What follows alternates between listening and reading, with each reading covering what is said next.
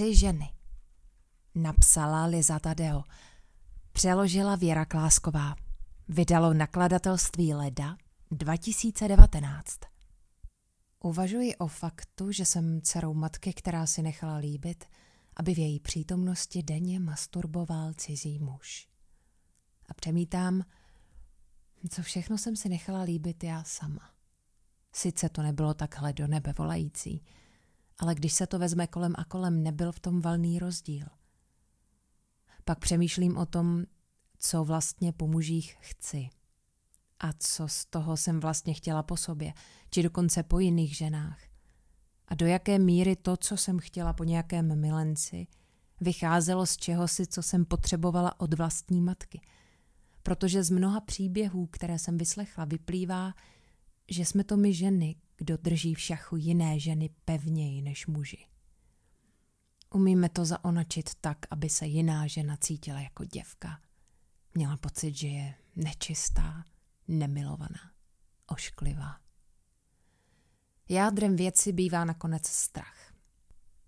Dokážou nás vyděsit muži, dokážou nás vyděsit jiné ženy a občas se natolik trápíme tím, co nás děsí, že s orgazmem čekáme, dokud nejsme sami. Tváříme se, že chceme něco, oč nestojíme, aby nás nikdo nepřistihl, že nedostáváme to, co potřebujeme. Mou matku muži neděsili. Děsila jí chudoba. Vyprávěla mi další příběh. Třeba, že si už přesně nevzpomínám na okolnosti, za jakých jsme si povídali. Vím, že mě matka nenutila, abych se na to posadila. Tenhle příběh se nevyprávil u rozé a jemných krekrů. Spíš mám dojem, že kulisu tvořily marlborky u kuchyňského stolu, zabedněná okna, pes, který nám ležel na klíně a pomrkával v oblacích kouře. Matka přitom tuším leštila skleněný stolek. Příběh pojednává o krutém muži, s nímž matka chodila předtím, než poznala mého otce. V zásobě měla pár slov, která mě upoutávala a děsila. Jedním z nich bylo slovo krutý.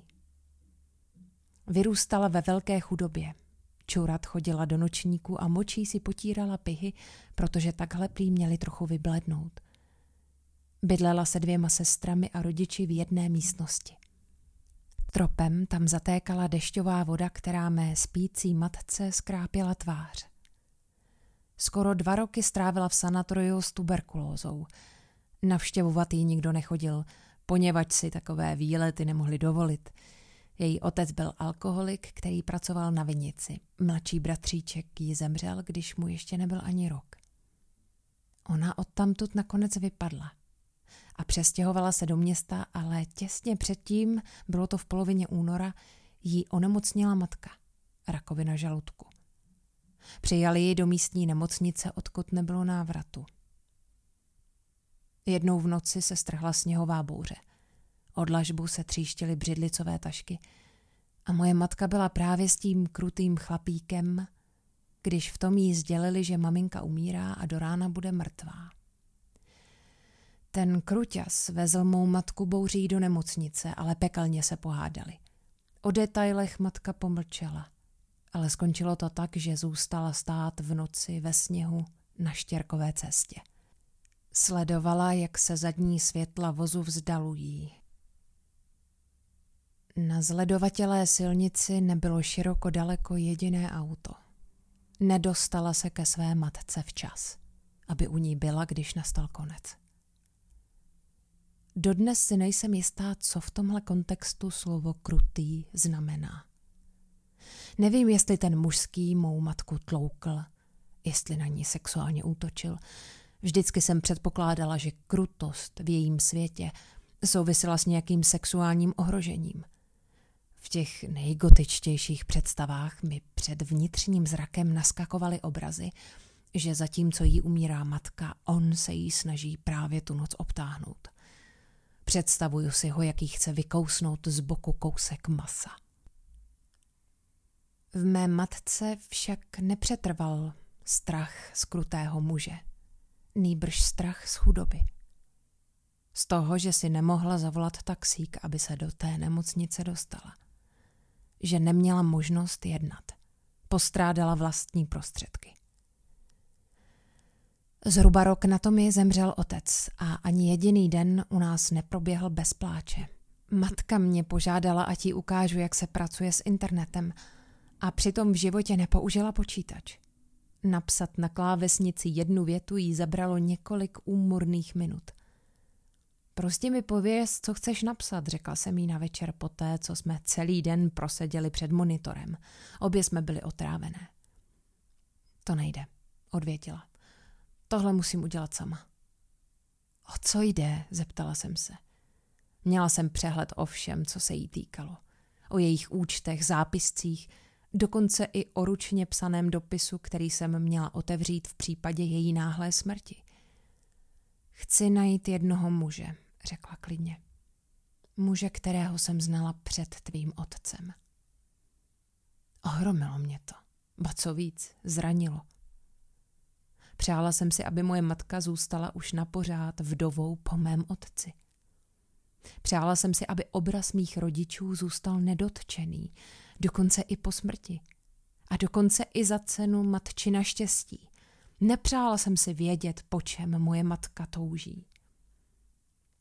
Tenhle třetí muž, majitel obrovského klenotnického impéria, ji miloval natolik, že uprostřed oddavek mých rodičů vtrhl do kostela a snažil se svatbu překazit. Kdysi mi matka darovala náhrdelník z rubínů a diamantů, což jakoby odporovalo faktu, že ho dosud s láskou opatrovala.